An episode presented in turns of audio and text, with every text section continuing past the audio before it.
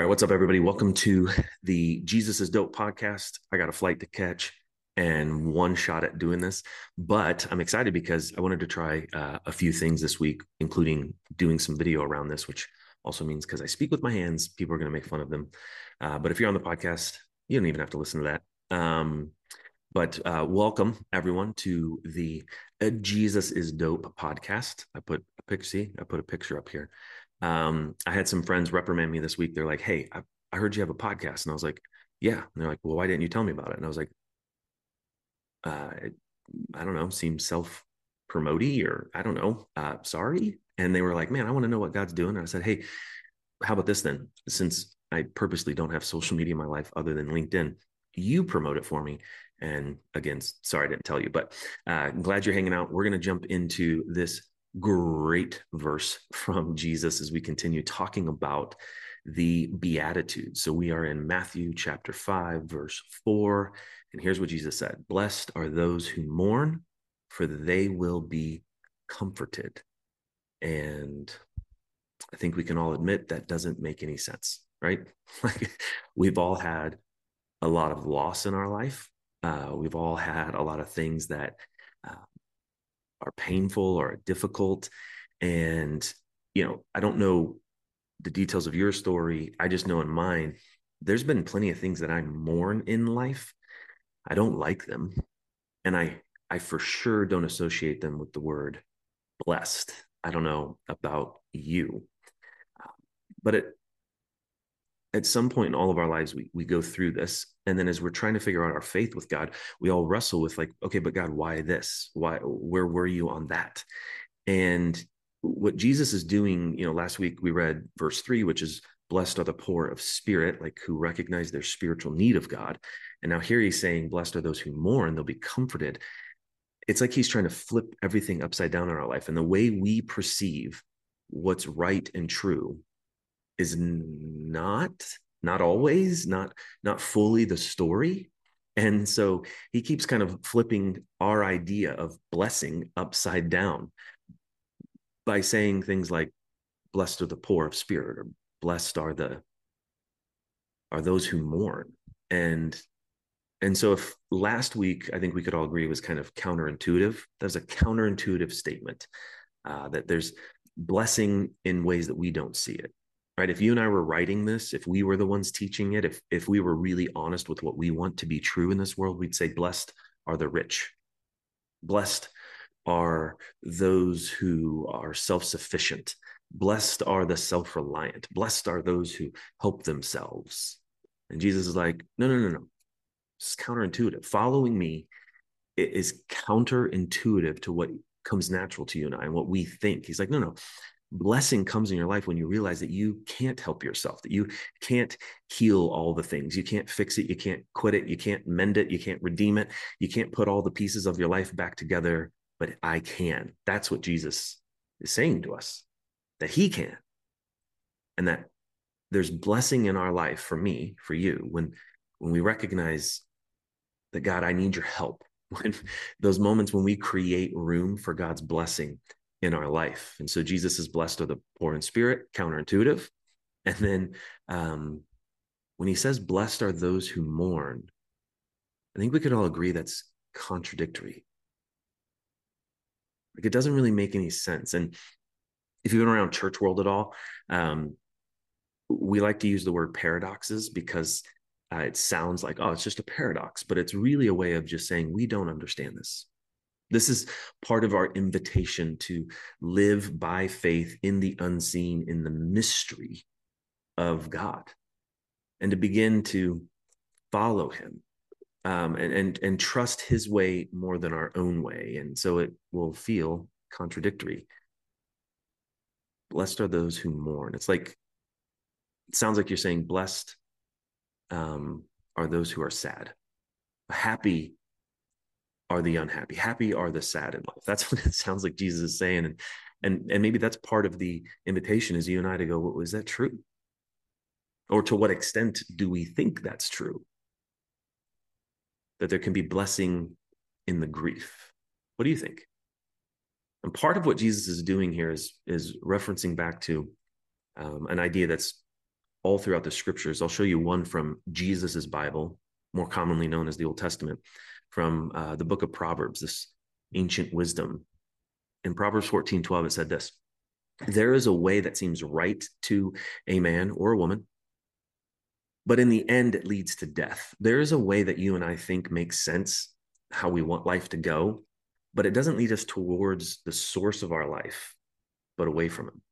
It doesn't lead us towards a God who's love and and's got the best in mind for us and and can use anything. It leads us away from Him. And so that's that's what Jesus. I mean, he's kind of pulling that into context to help us really understand if you're going to follow me understand that that blessed are the poor in spirit when you recognize your need for me you'll have the kingdom blessed are you even in the grief and the mourning of your life because i'm i'm near to you and you know the bible shows us a ton of different ways that this kind of plays out in people's lives and circumstances. And one of the ways when when scripture refers to mourning and grief it's it's tragedy. It's the inevitable pain and loss of jobs and relationships um, those things that that arise in all of our lives. And so when when jesus is saying um, blessed are the are those who mourn for they will be comforted it's like jesus is saying blessed is the widow who is left with four young children to take care of by herself like mm, I don't think so. blessed is the alcoholic in recovery whose wife has left him, or blessed is the wife whose husband has left her for a younger woman. I mean, that doesn't sound like a blessing, does it? I don't think it does. Blessed, blessed is the person who's lost their job and home is in foreclosure. Blessed is the child with a disability that makes them feel different than everyone else. I mean, it seems kind of like that's what Jesus is saying. And you and I have to decide do we believe that? Or, or how might that be true?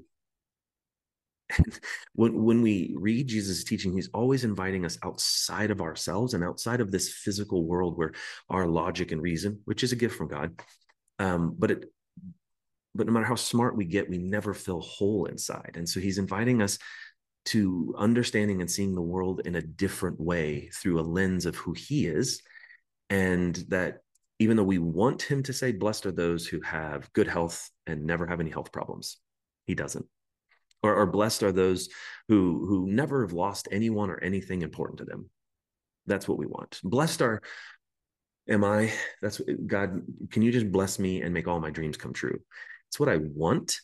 And yet, in this world where we have chosen to to separate ourselves from God and and to live by our own authority, like to make ourselves the king, it's just full of brokenness. Jesus is saying, no, no, no.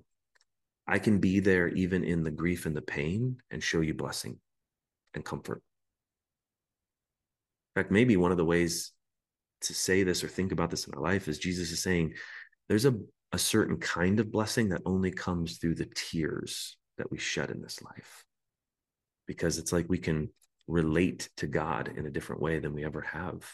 And most of us, let's admit, in the midst of loss and confusion, I want to push God away. And Jesus is like, no, no, no, no. If you allow me, I'll draw near to you. I'll comfort you in those moments. I'll show you something that you couldn't see any other way. Now, this is played out really powerfully in the Old Testament by a guy named Job.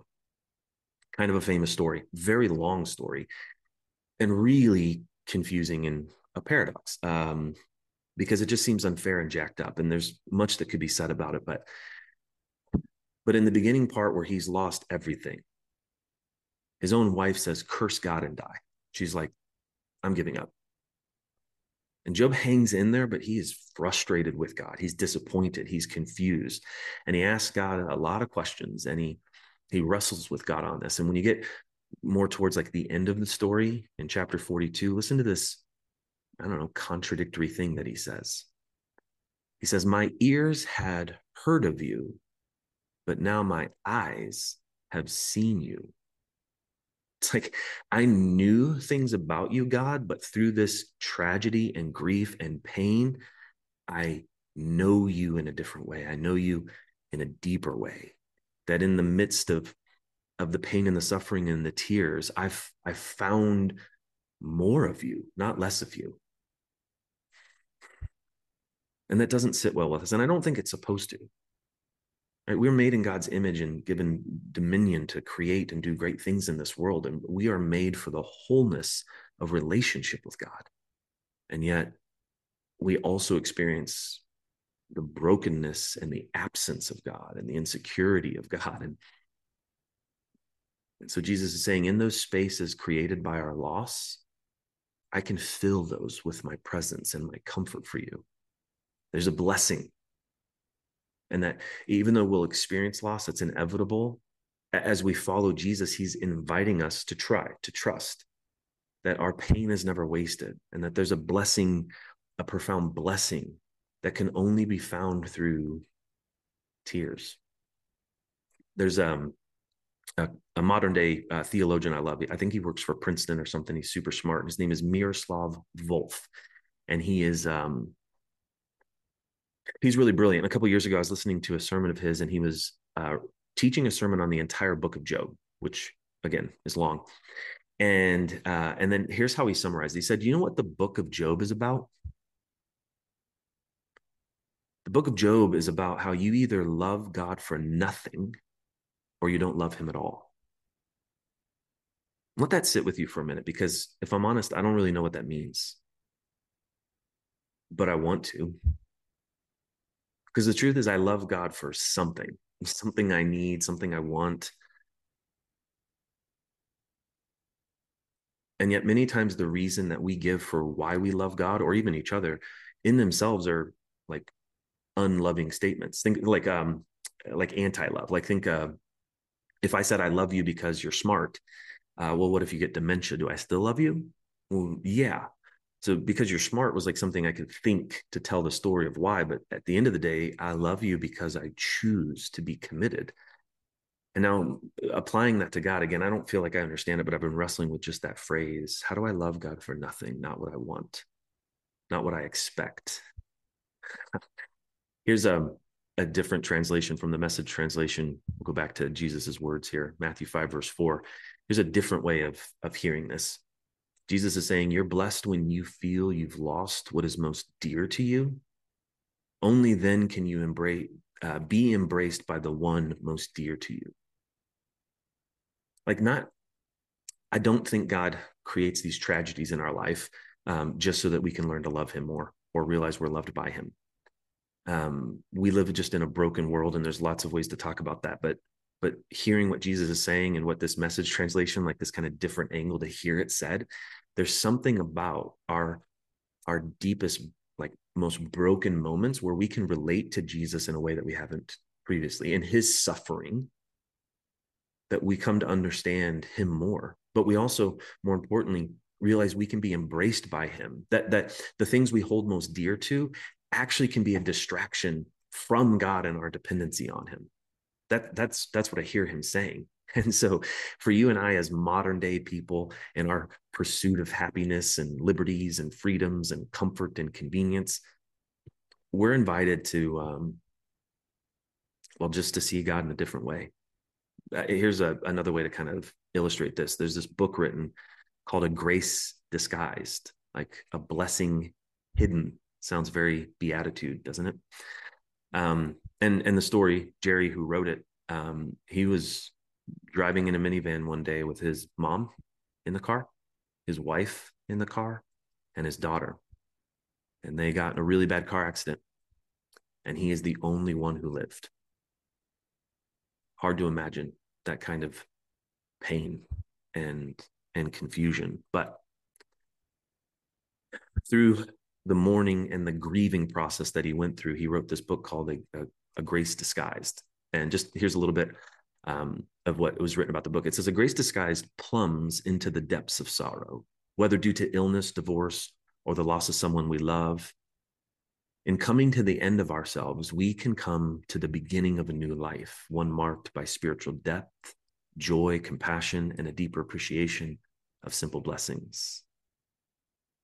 So, one of the questions for you to ask today, I think, is what's a current pain in your life? What is something you are grieving the loss of that Jesus might be inviting you to find him and his comfort in that and learn to see that there can be a blessing in the mourning, in the grief and the sorrow, a grace disguised.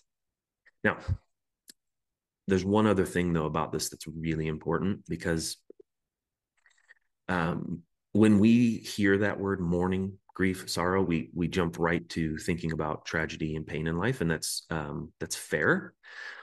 But what Jesus is really doing in the Beatitudes, uh, right? We're only two verses in, but what he talked about, poor of spirit, what he's talking about now, what he'll keep talking about, is our own spiritual poverty. And so he's he he is talking about grief in the way we immediately think that also counts but there's more to it. And um, here's here's the way I'll, I'll say it. Is that jesus is speaking of mourning the sin in my life and in the world around me. Sin very churchy word. Sin's just all those moments when we're outside of the way god designed us and intended us to live. It happens a lot. And there are tons of verses and this kind of theme throughout the scriptures that the blessing of God and the brokenness of our heart are connected. And the more you and I grow to learn our need of God and learn to mourn and grieve the sin in our life, where we're not just apologizing to God, but we're recognizing that um, that there's just this need to like really grieve our brokenness, the ways we aren't perfect, and too often in our culture, we kind of laugh more about the sin of this world in ourselves and we throw it off.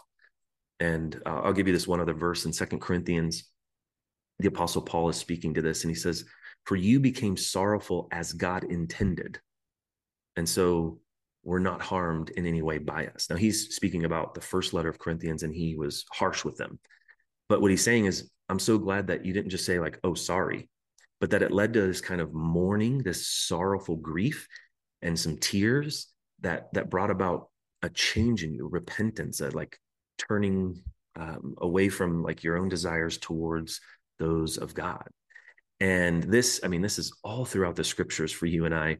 You can find it all over the place is this very strong message. In fact, go in the Old Testament, read all of Psalms 32. That is David lamenting not just his affair with Bathsheba, not just arranging the murder of her husband, but that he sinned against God in that process. And so often we apologize to the person and and we don't always get to this place of real confession of I I wrong, like taking full ownership of how we have wronged others and want to change. And God, we wronged you because every person we hurt, that's God's child. So we owe him a, a different, not not an apology, but a confession, this kind of inner change and and i don't know um, sometimes just confession voluntarily seems more like self-sabotage. Like we'd rather just ask for forgiveness than ask for permission and we treat god that way. But this there's a practice of confession that is this important deep work you and i should be doing with god every day of god. Help me mourn my sin and brokenness. God before i jump to asking you for forgiveness and saying sorry help me shed some tears. Help me connect with the brokenness in this. And uh, I, I, love this from william barclay's um, commentary on this verse matthew chapter 5 verse 4 he says look the greek word for mourn used here is the strongest word for mourning in the greek language. Think about that for a second. It's the strongest. Like jesus used this very strong word to to push this kind of i don't know concept on us. And uh, william barclay goes on he says it's defined as as a kind of grief that takes such a hold of a person that it cannot be hid. It's not only the sorrow for which brings an ache to the heart it is the sorrow or mourning that brings the unrestrainable tears of the eyes. And so i think that's the other question for you. Where are you or maybe where should you be crying. Where where should you have some more tears in your life for who Jesus is and what he's done? And and I don't mean it like we should just force ourselves to cry. That's not what I'm talking about. Maybe I'll say it this way. When's the last time that you shed a tear for your sin? You and I, our imperfection, our sins, they, they haven't just separated us from God. They're, they're the reason he left heaven to become a person so we could know him by name and talk to him and watch his life and model our life after it. But when was the last time I, right? And this isn't about other people, it's about me, it's about you. But when was the last time I cried for my sins, my sins that led Jesus to set aside the privilege of heaven and live here and be rejected and ultimately killed because people hated what he had to say. Not often enough. So, look, I don't know where you're needing to grieve and mourn, but Jesus is inviting you and I to see our sorrow in a different way.